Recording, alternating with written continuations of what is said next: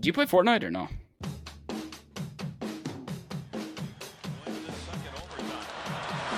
had it, lost it. Yzerman picks it up. Yzerman moving, blue line chance. Goal! Steve Yzerman! Detroit wins!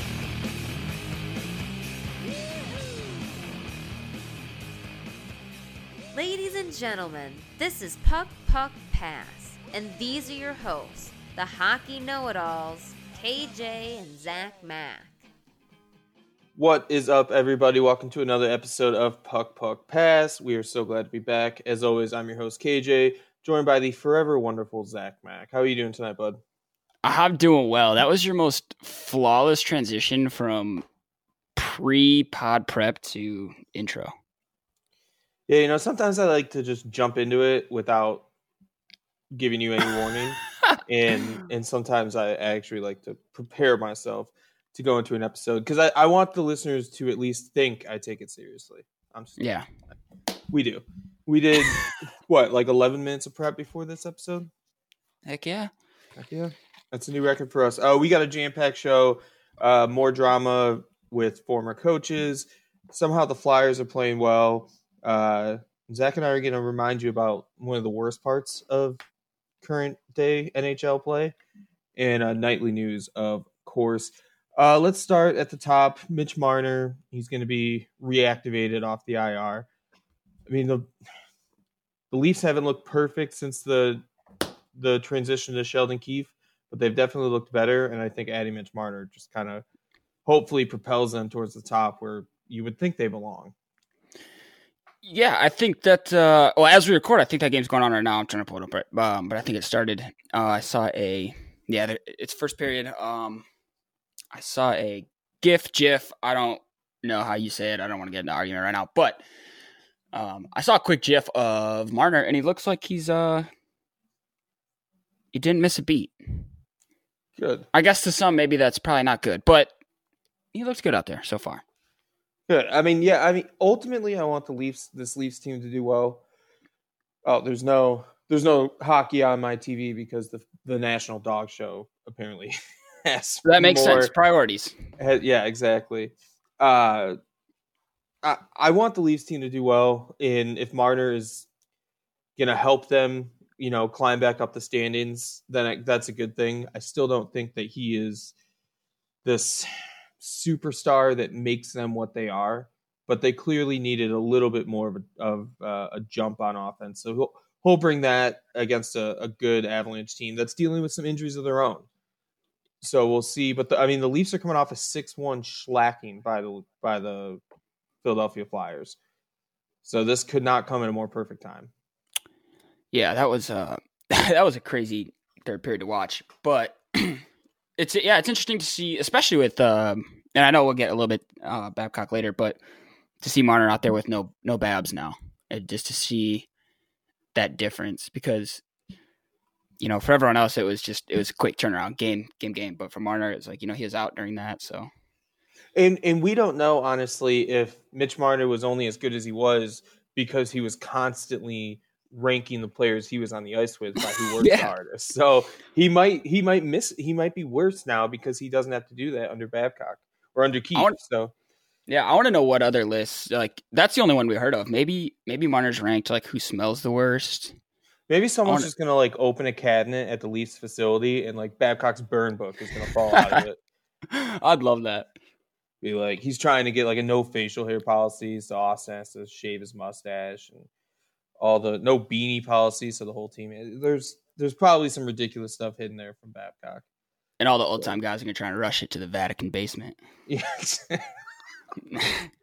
That's pretty much it for player news. The last of our player news revolves around Taylor Hall and the new look New Jersey Devils, who fired head coach John Hynes after what seemed like an eternity. I mean, they're pretty bad. I mean, thank God for the Red Wings because they'd be even further behind the rest of the league, but this could not have come any later.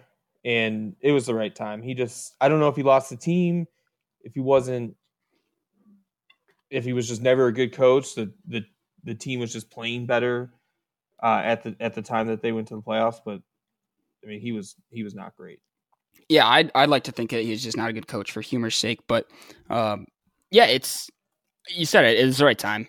If you look at the, humor me for a second, we just wipe out the overtime loss column in the records, and you've only got 6 teams that are below 500, and those teams are Columbus, Chicago, LA, Ottawa, New Jersey, and Detroit. Detroit, Ottawa, LA, Columbus, somewhat Chicago, maybe we knew weren't going to be great, but New Jersey had a lot of hype around them. And to be, like you said, second to last is, it had to happen, if not sooner. Yeah, it sucks because, I mean, it's not like I grew up a Jersey fan or anything, but there are pieces there. And, you know, coaching hockey is definitely not easy. And being a good person while coaching hockey is apparently one of the hardest things in the world to do. And a lot of people, especially Rachel Dory from Stat Tracker, I want to say, she, you know, like a lot of people had great things to say about John Hynes. And it sucks that he couldn't get this team to where it needed to be, because you just look at the roster and, I mean, yeah, maybe Jack Hughes excluded 2-3 years ago. This is a really good team, you know, with a healthy Corey Schneider who wasn't clearing waivers. Just so many weird things have happened to this team, and they're not really unexplained, but it just doesn't make sense that they're not better. Yeah, and it's... But they do have 69 goals for us, so nice. That is nice. As a matter of fact, they just stay there for the rest of the season. They might. Yeah, they might. In John Hynes' defense, the roster changed quite a bit over the offseason. But you could argue it changed for the better. Yeah, oh, absolutely. But you mentioned it, coaching's tough, and so getting used to that, you know, maybe takes a little bit of time. Obviously, it took Hynes a little bit too much time, and... they're not even close to being good, so that probably played into it. I don't want to defend him too much because it was time and he had to go, but I could see it being a little tough from his angle. I don't even know if they're close to being bad. I mean, they're putrid. Yeah. It's just looking at these standings. I mean, considering what they have on the roster. Yeah, minus 32, 4-7-4 at home, which is just ridiculous. And they're on another 3-game losing streak. But Taylor Hall does say he's all in, with Alain Nasreddine. I'm probably pronouncing that wrong. But obviously there's been a lot of Taylor Hall trade talk over the past couple weeks because of how bad this team is. And, you know, there's a lot of jokes about, oh, you got to keep him, you know, until the draft lottery because he's a guaranteed #1 pick and every and all that is funny. But I think it's really time to think about whether or not, I don't know what his contract situation as far as movement clauses, but you got to think Taylor Hall's time in New Jersey is not just limited, it's nearing its end. Yeah, and that's, I agree with you, which is why his comments slightly confuse me, and I don't really know if they're, I mean, if we read into it, is it a shot at, a subliminal shot at John Hynes, or is it just a notion toward the organization that, hey, this doesn't trip me up at all. Like I'm here regardless. I think it's, I mean, to be completely honest, I don't know how sincere it is at all, but I will say it's probably just one of those things that hockey guys say. I don't think it's a shot, and I don't think it's something we can look that much into. And he doesn't have a no movement or no trade clause, but I just think he's, maybe just saying that for other teams to know, like, hey, I'm still going to play well. You know, this isn't on me. So if you're gonna trade for me, you know, trade me to a contender, I'm ready to play. Like I'm all in, no matter what my situation is. Okay. Short of maybe being an Oiler again, I can't imagine him not going somewhere. I still think it's the Blues because Tarasenko is not coming back, and the Blues I think can. If I'm looking at everything correctly, like I have on CapFriendly, it makes the most sense to me that he ends up a scoring winger on a team that lost one of the best scoring wingers in the league. It makes too much sense, actually. Yeah, it does make a lot of sense. The Blues could use a still younger prime goal scorer. Yeah.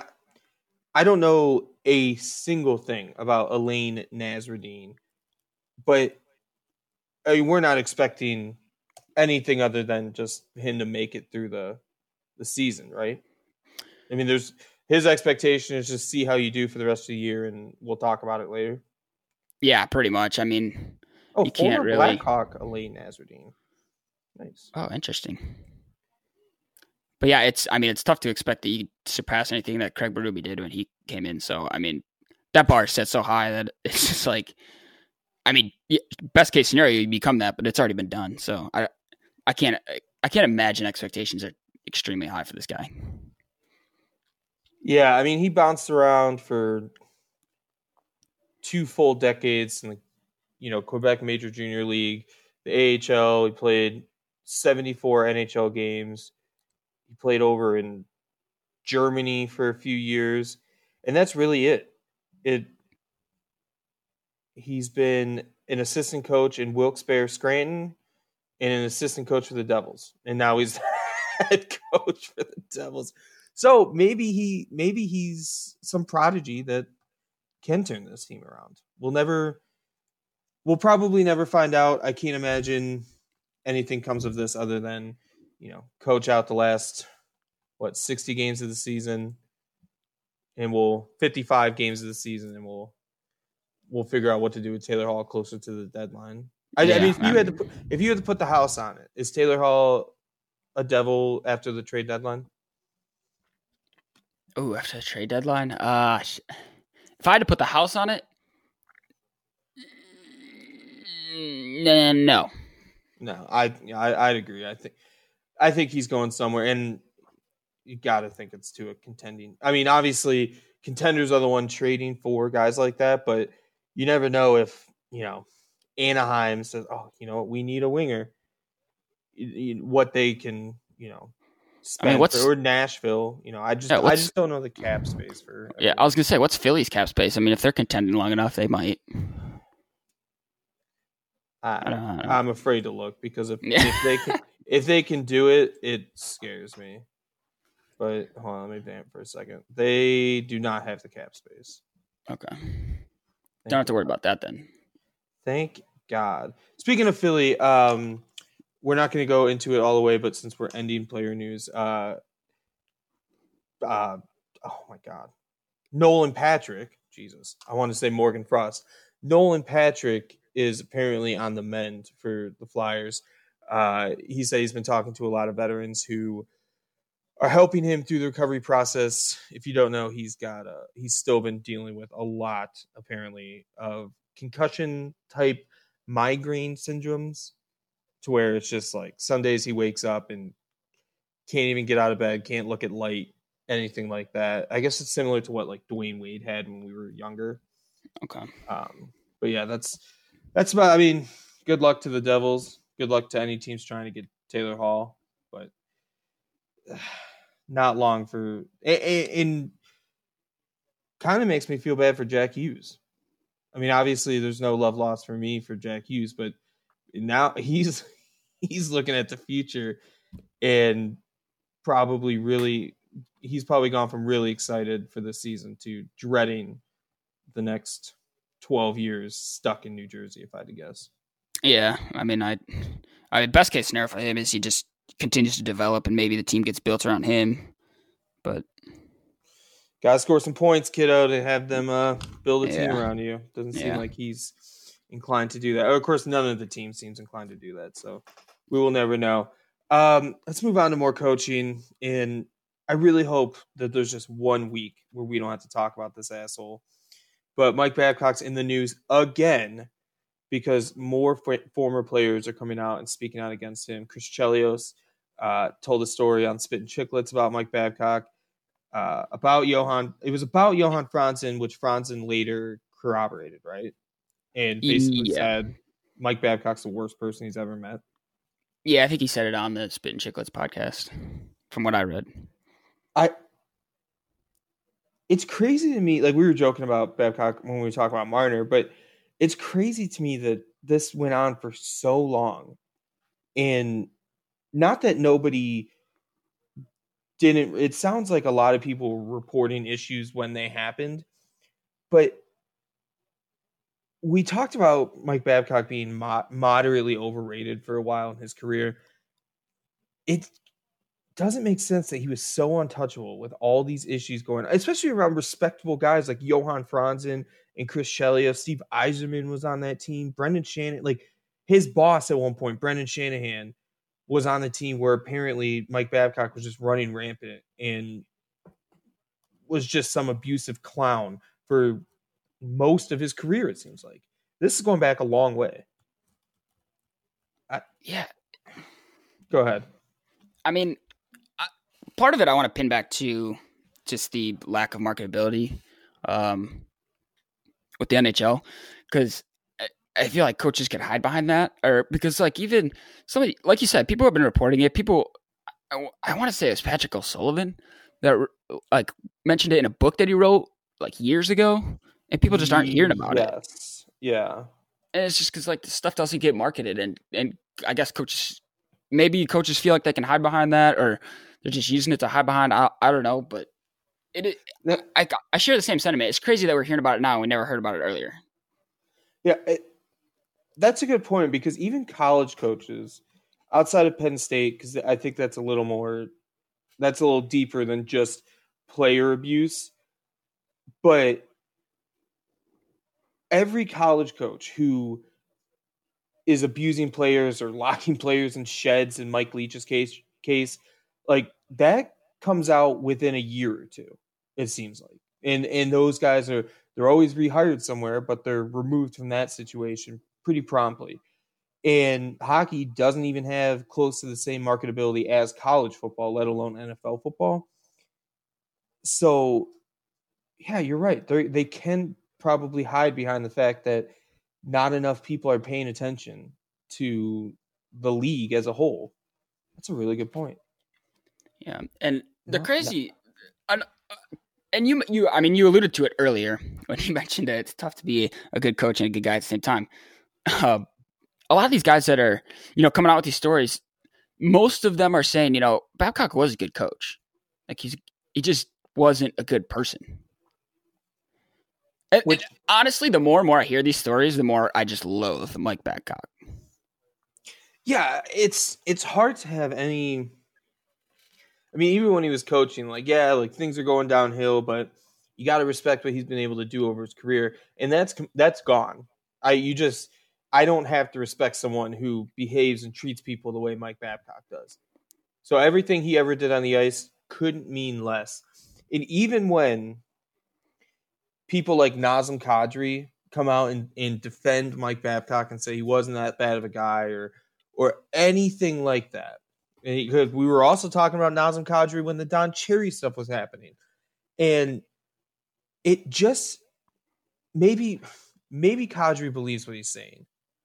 But I said it back then and I'll say it today. I think he's just it's a continuation of his role on the ice. He has to be unfazed by everything that's happening around him. And because he's Lebanese, people look to him to comment on all of these types of situations. Yeah. And I don't think it's fair. One, I think that kind of goes back to the hockey culture that we were saying is so damaged yes, it's tougher to find any player of color on any of these teams willing to comment on this, but just because Nazem Kadri wants to talk, I don't think it means he's going to give you 100% of the truth, because he has to be such a tough guy on the ice. He has to seem like nothing bothers him. Yeah, I believe that more and more, the more I hear Nazem Kadri comment on anything. Wasn't Kadri one of the guys that Marner named and then was like... Yeah, Kadri and Bozak were at the bottom of Marner's list. And then he comes... Yeah, it's just odd that he'd be thrown under that bus and then comes back out and says, yeah, Babcock was a good coach. I think his words are, he's a good coach. Sometimes his methods were, whatever word he used, I don't know, not right. Like, what does that even mean? Right. When it comes, like Kadri is one of those guys on the ice who anytime his manhood is challenged, he gets suspended. So he has to, like I said, play this role. And if people think he's going to be affected by what some old dude named Mike Babcock is going to say about him or how he's going to treat him, people are going to prey on, maybe not in today's NHL, but even 2-3 years ago, you know, you got guys like Drew Doughty who will chirp anything to anybody. And if people like that back, I don't think it would happen today, especially right now with everything coming out.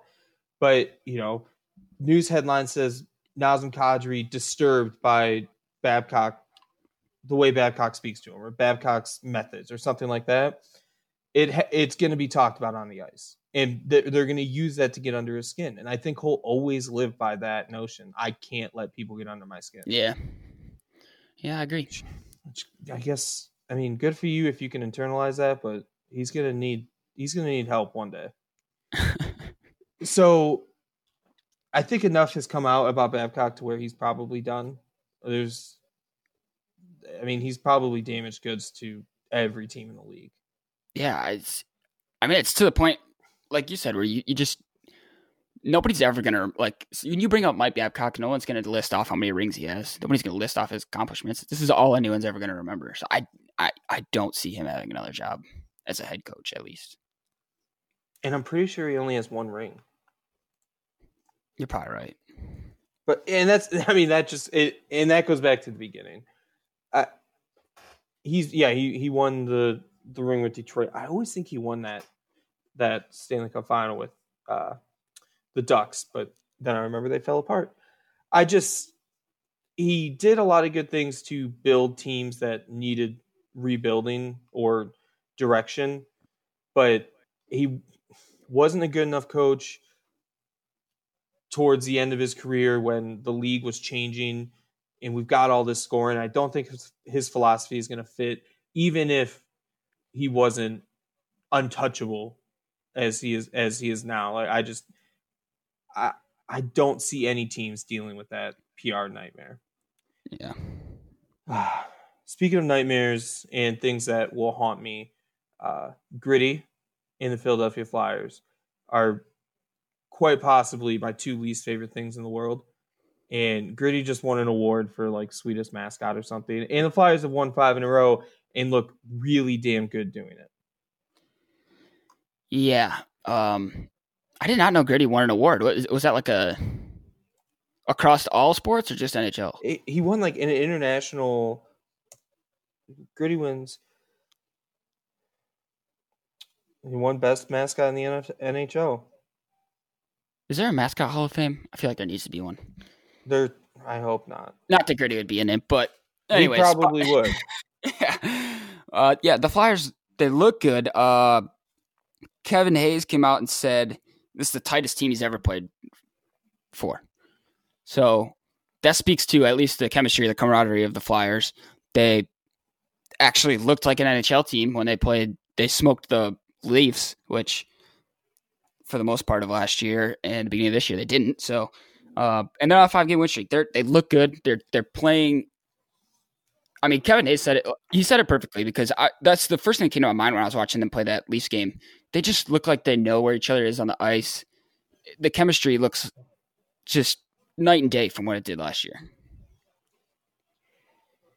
Yeah, I mean, God, it's hard for me to admit that they're playing well and that they're a good team, but they are, and they're proving it. And you know, they got that goal differential up to over 10, plus 12. They're good at home. They're not terrible on the road. And they're, like I said, 5-game win streak. But the thing that I take solace in, they're 6-2-2 in their last 10. The thing that I take solace in is we see a Philly-type surge like this from Philly every year. Yeah. And as soon as it's over, the 3-game losing streaks, the 6-game losing streaks, you know, the winning 3, losing 4, type play comes out from them. And I know it's a new coach, and Alain Vigneault does things a little differently than a lot of coaches in the league, but my inherent bias against Philly and their history tells me not to worry too much about this. Yeah, I mean, you're right. They're pretty much the definition of a roller coaster. I mean, even last year we saw them push towards the end of the year, push for a wild card spot where they were almost, you know, trying to sneak in towards the end of the year. They didn't get in, but it does seem like it's just peaks and valleys. It really is. And they're 4 points ahead of Carolina for the third spot in the Metro. I mean, they won 5 in a row, and like I said, they're 6-2-2, and they're still a point behind the Islanders and 8 behind the Capitals.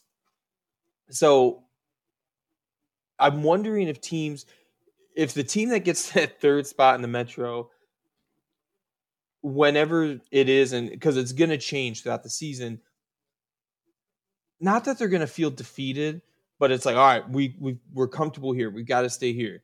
And they start focusing on the Islanders, because it's kind of like that Boston, Toronto type feeling when Tampa's running away with first in the Atlantic, and 2 and 3 for 2-3 years was going to be Boston, Toronto, and they just start getting comfortable. They know they're not catching Tampa Bay. They fit into that spot and they focus on how to beat each other. And obviously Boston came out on top in those scenarios, but Philly's only 1 point behind the Islanders. But I feel like teams are going to have to look out for, we just have to, especially as it gets later in the season, we just have to focus on those two, that second and third spot in the division, because I don't think they're going to catch the Capitals, and I don't think it's really worth putting in. I mean, the Islanders have 3 games in hand, so that's good for them, but you can't play the same way against the Islanders that you can the Capitals. And if you're going to play one of them in the first round, you'd rather it be the Islanders, but you're going to have to play defensively, be a defensive brand, because they don't give up goals, and they win games 2-1 more regularly than probably any other team. I could have looked that up, but I didn't. That's an important thing to pay attention to, because if you look at the Metro, I mean, you got Washington at the top. I don't think anyone thinks that they're going to fall off. The Islanders are in second. Like you said, they're playing a good D. They got good goaltending, and they're pretty much picking up where they left off last year, so there's no reason to think that they're going to fall off either. And then you've got Philly right now in third, and then Carolina and Pittsburgh behind them. And if push comes to shove towards the end of the season and you're fighting for that third spot in the Metro, I would be more inclined to give that competitive edge to the Canes and the Penguins over the Flyers. I would too. And I think Rod Brindamore right now is a better coach than Alain Vigneault as far as getting his guys prepared for the games they have to win. And it's easy to say that because we haven't seen Alain Vigneault in the playoffs in recent history. But that Carolina team is also very good, and they haven't been great over the last 10 games. We're 6-4 over their last 10, but they've also played a few more games on the road than at home, so you can always kind of take that into account. Philly's played the exact same. They played 14-14. So once Carolina gets a couple home streaks in here, and it's really going to be 1 point between Pittsburgh, Carolina, and Philadelphia for a good while. But I do expect that Philadelphia drop-off to come maybe right after the new year. That probably sounds right to me. Yeah. I think it's Carolina and Pittsburgh battling out for that third spot more than Philly. Yeah, I think so too. The New York Rangers only 3 points out of a wild card spot and 8 points behind Philly. So, I mean, Philly was just 8 points behind basically everybody. So if we're going to give credit where it's due, and they've got a couple games in hand, the Metro is shaping up to be a little bit more of a cluster than we thought. Yeah. Because New Jersey we thought would, or at least I thought would be in the mix. But right now the Rangers are tied with Tampa Bay in the East. Yeah, the East as a whole. I mean, even the Atlantic, you got Florida in second. And I know one of these days, I promise we won't mention it, but it's January is where the push starts. And I don't know, I mean, obviously with the Blues last year, but I don't know if it has to do with like teams just like getting through the holidays and then they just like, all right, we saw our family, we got through the first part of the season, let's just gung-ho towards playoffs. And maybe things will start normalizing in the East. I don't know, but it does look very weird right now. Yeah, the 5 best teams in the league at home are all Eastern Conference teams, and four of them are Metro teams. The Islanders, Flyers, Pittsburgh, and Washington are 2 through 5. Boston hasn't lost in regulation at home yet this season, but it's gonna, I mean, if that's any sort of a sign of things to come, the home ice advantage is going to be so critical in the East, let alone the first round matchup in the Metro. Yeah. That 2 and 3 spot. So, I mean, something to keep an eye on, because I mean, the Flyers are a hot ticket team only because of that stupid mascot and Carter Hart. But if Carter Hart finds a groove, that fall off might come later and later and later in the season. And then I'm talking about the Flyers like I have been the Islanders the last 8 months. Can't believe it's still going. Can't believe it's still going. All right, probably time to admit they're a good team. But we not till January. Not till January. You're right. Not till January. You know what happens when you don't score a lot of goals? Probably end up in the shootout a few times. Oh God! And I'm not kidding you. The shootout is the worst thing in professional sports. We saw an influx, and I brought this up to you last week, probably in between episodes, because it was honestly probably right after we recorded our last episode. But we had like 3 or 4 in one day, and like 7 over the course of 22 games, I want to say it was. I mean, what the hell, man? It is so boring. It takes the air out of the arena, I feel like. Like, you're only celebrating because your team scored a goal. You're not really enjoying how your team is scoring the goal. Yeah. It just sucks. It's crazy to me. And I'm gonna take a step further over, because I hate 3-on-3 overtime as well. 3-on-3 overtime and shootout are arcade games to me, and it's absolutely ridiculous that it's deciding. Like, we've had over 100 games going to overtime, if I did my math correctly, so far this season. And the fact that these arcade games are deciding who gets an extra point, and there's so many of them that it makes a difference. It definitely does make a difference. I'm just hearing this 3-on-3 overtime take for the first time. I'm not really sure what to say, but I agree with you that it's arcade game type and gimmicky, and there's no doubt about that. I just think right now. Oh, okay. Before I go into this, do you think the NHL should have ties? I think I have a solution. Okay, let's hear it then. I want continuous OT all the time. And I want to shorten the season. I don't want 82 games. I want, give us 50, 55, something. Do the math yourself. I'm not the one that's going to figure out how many games that we need if we're going to do continuous OT. And then stop putting 11 games on one day and 1 the next. Let's not get rid of back-to-backs, shorten the season, do continuous OT. That's what I want. I think that's too, I don't know if I want to say simple, because it makes sense. I don't think the league has any interest in shortening the season with a new team on the horizon. But continuous overtime is the answer. I just think it's 3-on-3. I think, aside from being an arcade game, I think it does give us a little bit of a chance to showcase skill. Yes, a team with Connor McDavid has an inherent advantage because of speed, because of the factor that speed plays into 3-on-3 overtime. But I mean, you got to play there in the last 3 minutes of regulation. You still have to play mistake-free hockey. One mistake still could cost you the game. So if the 10-minute 3-on-3 overtime. Maybe it's 10 minutes 5-on-5, and then next person to score 3-on-3. Maybe that's the answer, but I don't think continuous 5-on-5 would work, because I can't imagine the league shortening the season. But anything that keeps us away from the shootout, I'm in favor of. Maybe not ties. I don't love the idea of ties, but the point system also has something to do with this, I feel, because I just mentioned the last 3 minutes of regulation. It's so boring in a tie game.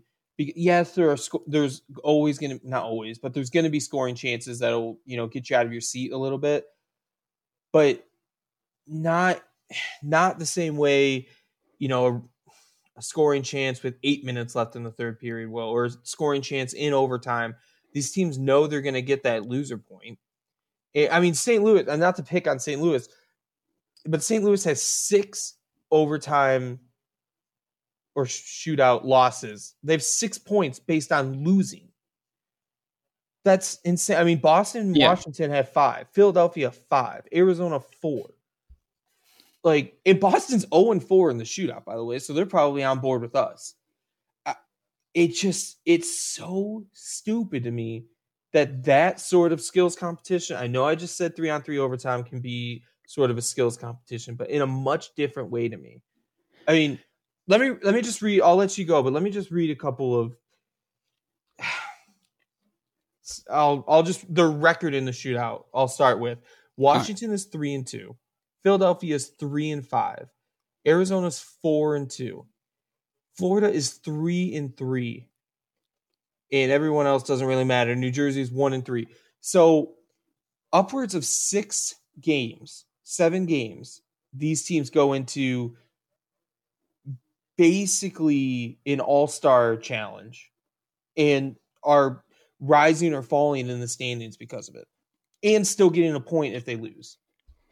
Makes no 8 shootouts for Philly.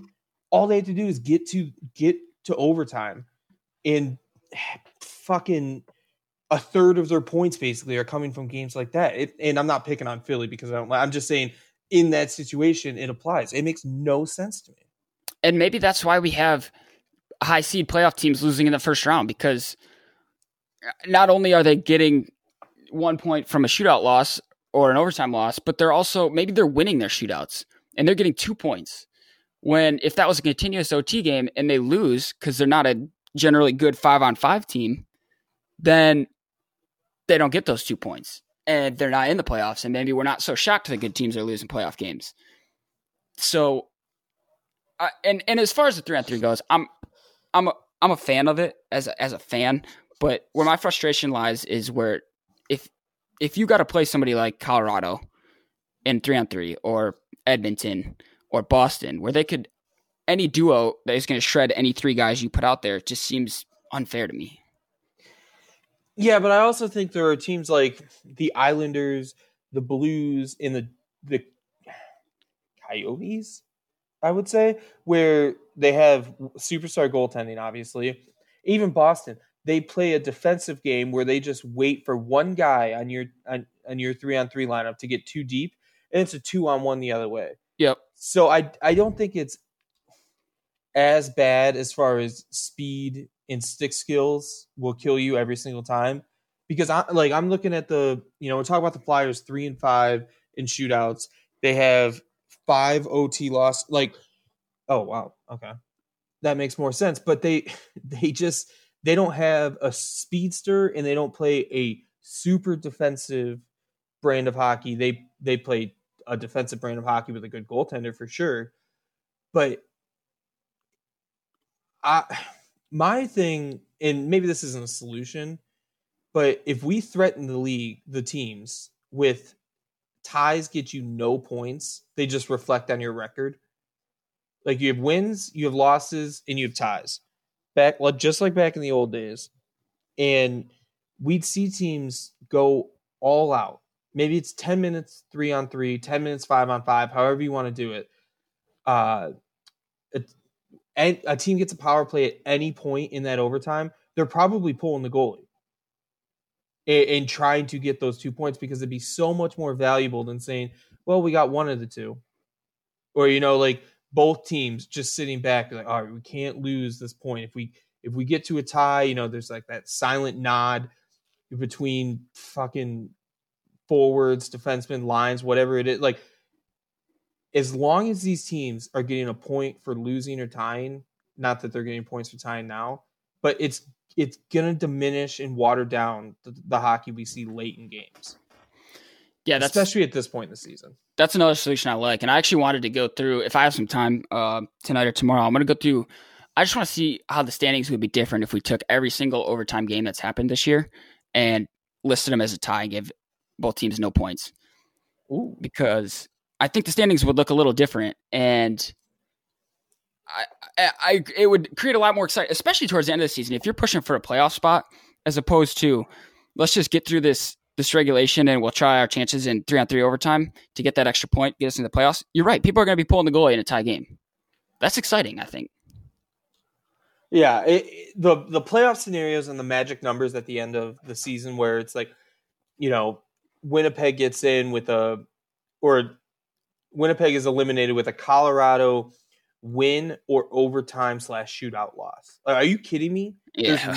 There's more chances for Winnipeg to get eliminated in one game than that's where it becomes. And I feel like maybe this year, because it seems like these seem like really high numbers. I don't have last year's. I know. I almost looked it up too. But me too. I thought so too. They seem so high. And especially, I mean, we know Boston, Washington, and St. Louis are good teams.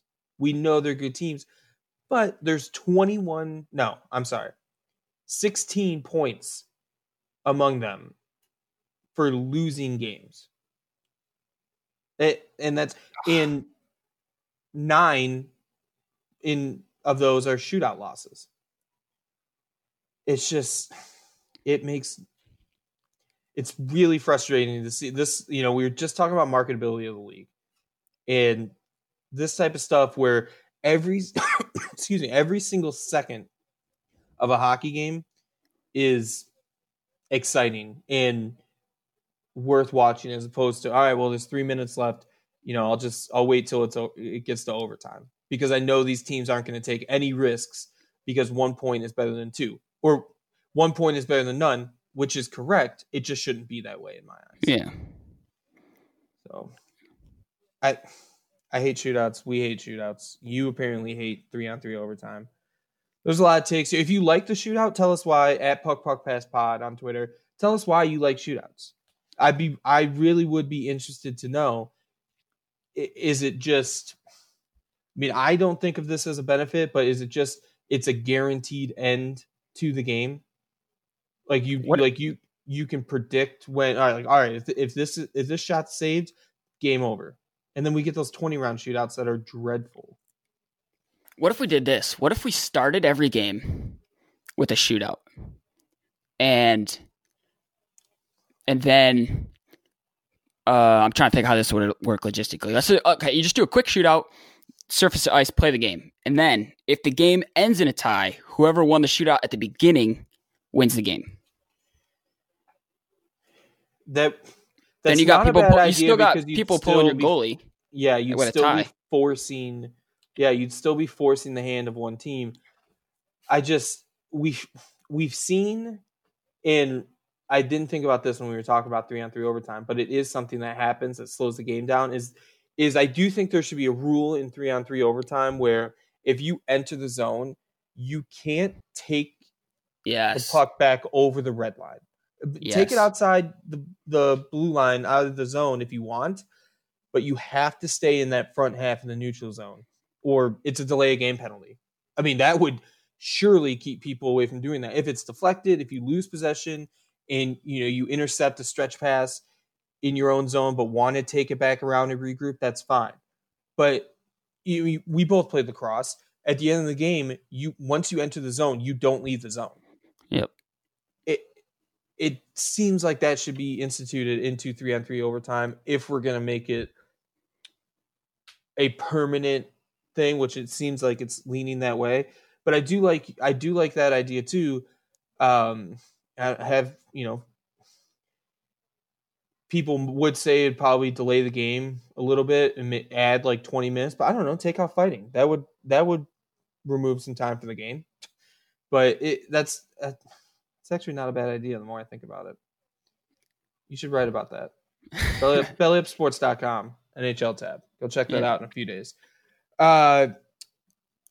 Let's talk about our Knights. This is nightly news. We haven't had a positive one in a while. No, and this feels like a positive one. 4-game win streak. 6-3-1 in their last 10, 3-0 in shootouts. Just figured I'd throw that in there.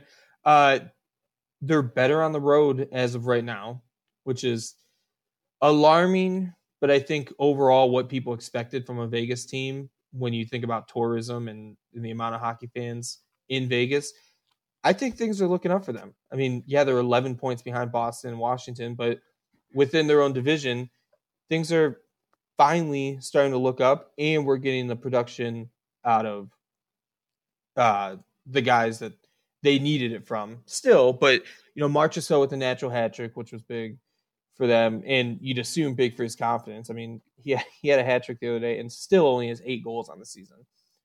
So you'd expect that to pick up. Yeah. The last time we talked about the Knights, things were looking bleak, but we knew they had an opportunity, and they didn't really take advantage of it.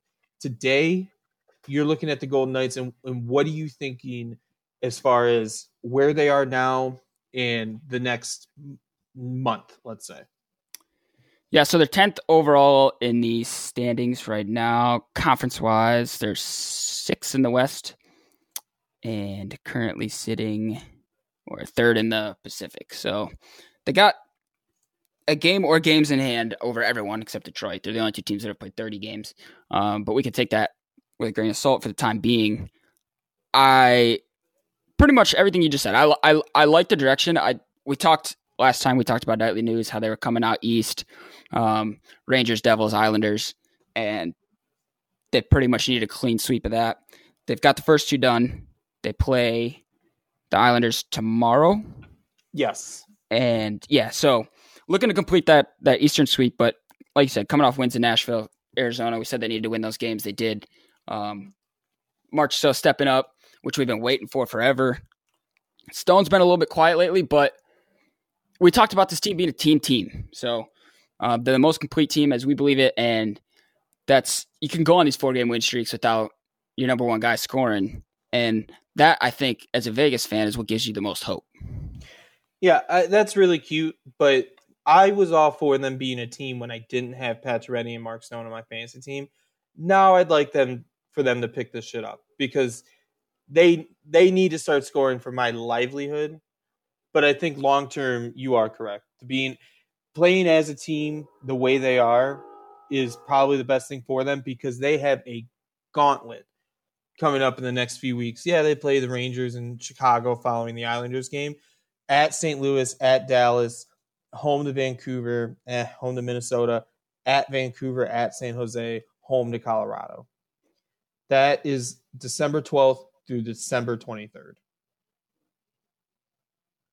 That's going to tell us a lot about the Vegas Golden Knights. Yeah.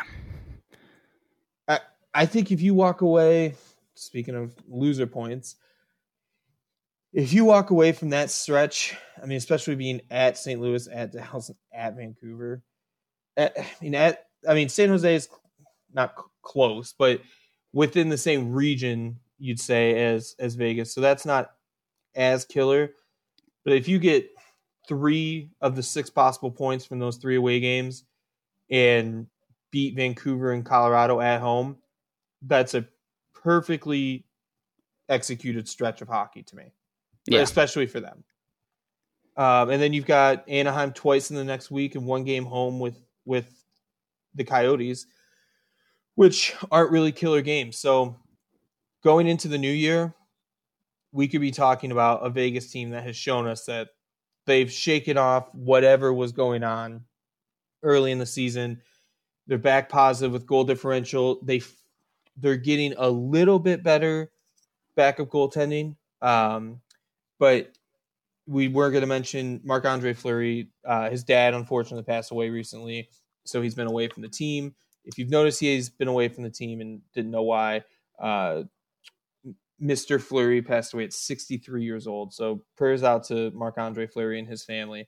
And I don't say that lightly, but when he comes back and this team is playing like this offensively and continuing to get 919, 920 goaltending from Marc-Andre Fleury, it's a really, really good team. Yeah, and so we've got 13 games left in December, which is 26 possible points. Sitting at 34 right now. Obviously, if we get all those points, that'd be huge, and we'd have 70 points. But how many of those 26 points do you think, or sorry, 60 points. How many of those 26 points do we need to feel good going into the new calendar year? 16, I'd say. Okay. Yeah, I was going to say like 16, 17. So yeah, I think anything over 500 at that point is good. Even if you're talking 14 and 12 or 14 out of the 26 points, you're still in a good spot. And I can't imagine, I mean, Vancouver hasn't been great over the last 10 games, but we still know that team has some firepower. And San Jose was 9-1 over the last 10. Now they're, 7-3, which still isn't bad, but I mean, they're constantly rotating guys. Marc-Andre Fleury's one of the worst defensive players in the entire league.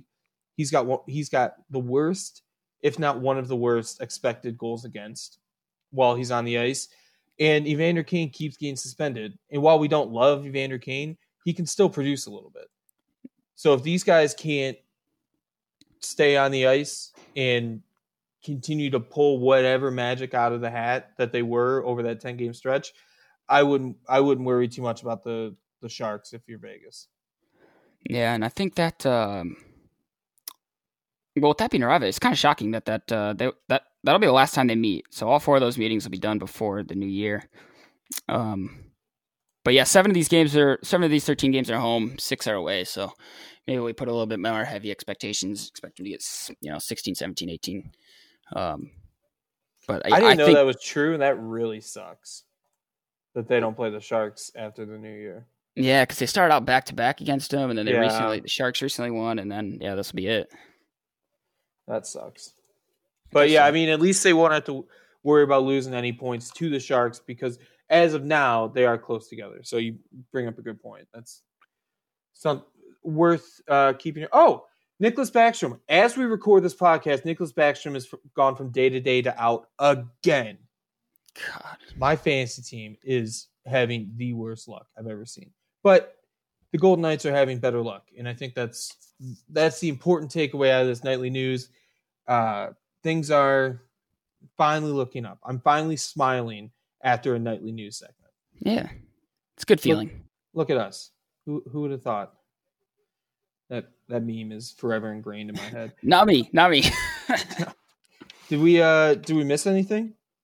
What did we miss? We did, but... No, I'm not sure. I'm not sure if we missed anything. Is anybody? No, nobody's really sticking out.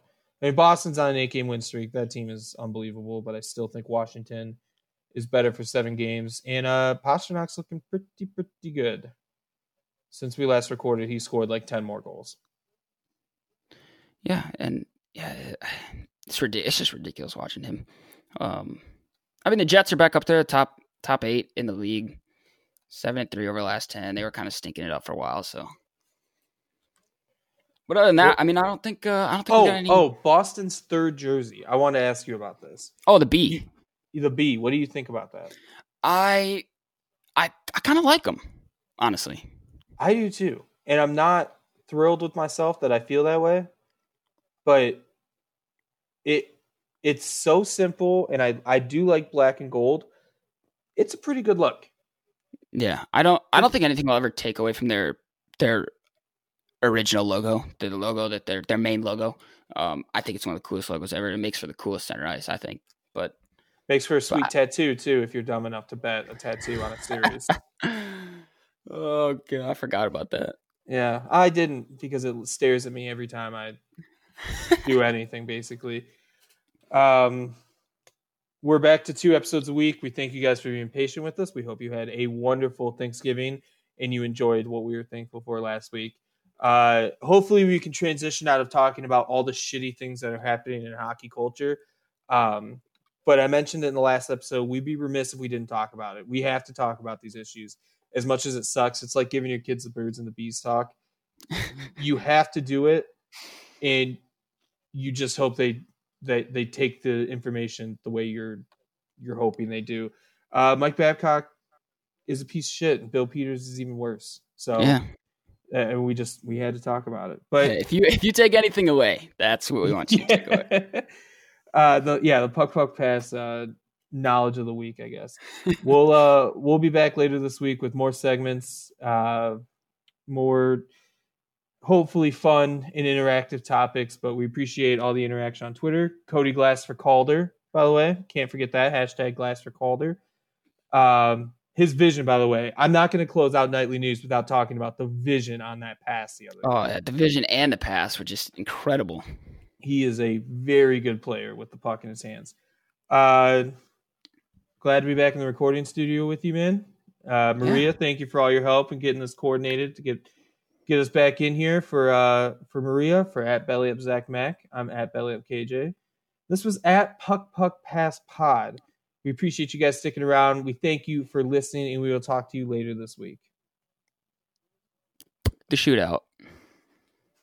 We saw no light. We saw no signal. Be sure to follow your hosts on Twitter @Gearholtz_K, @BellyUpZachMac, and @PuckPuckPassPod.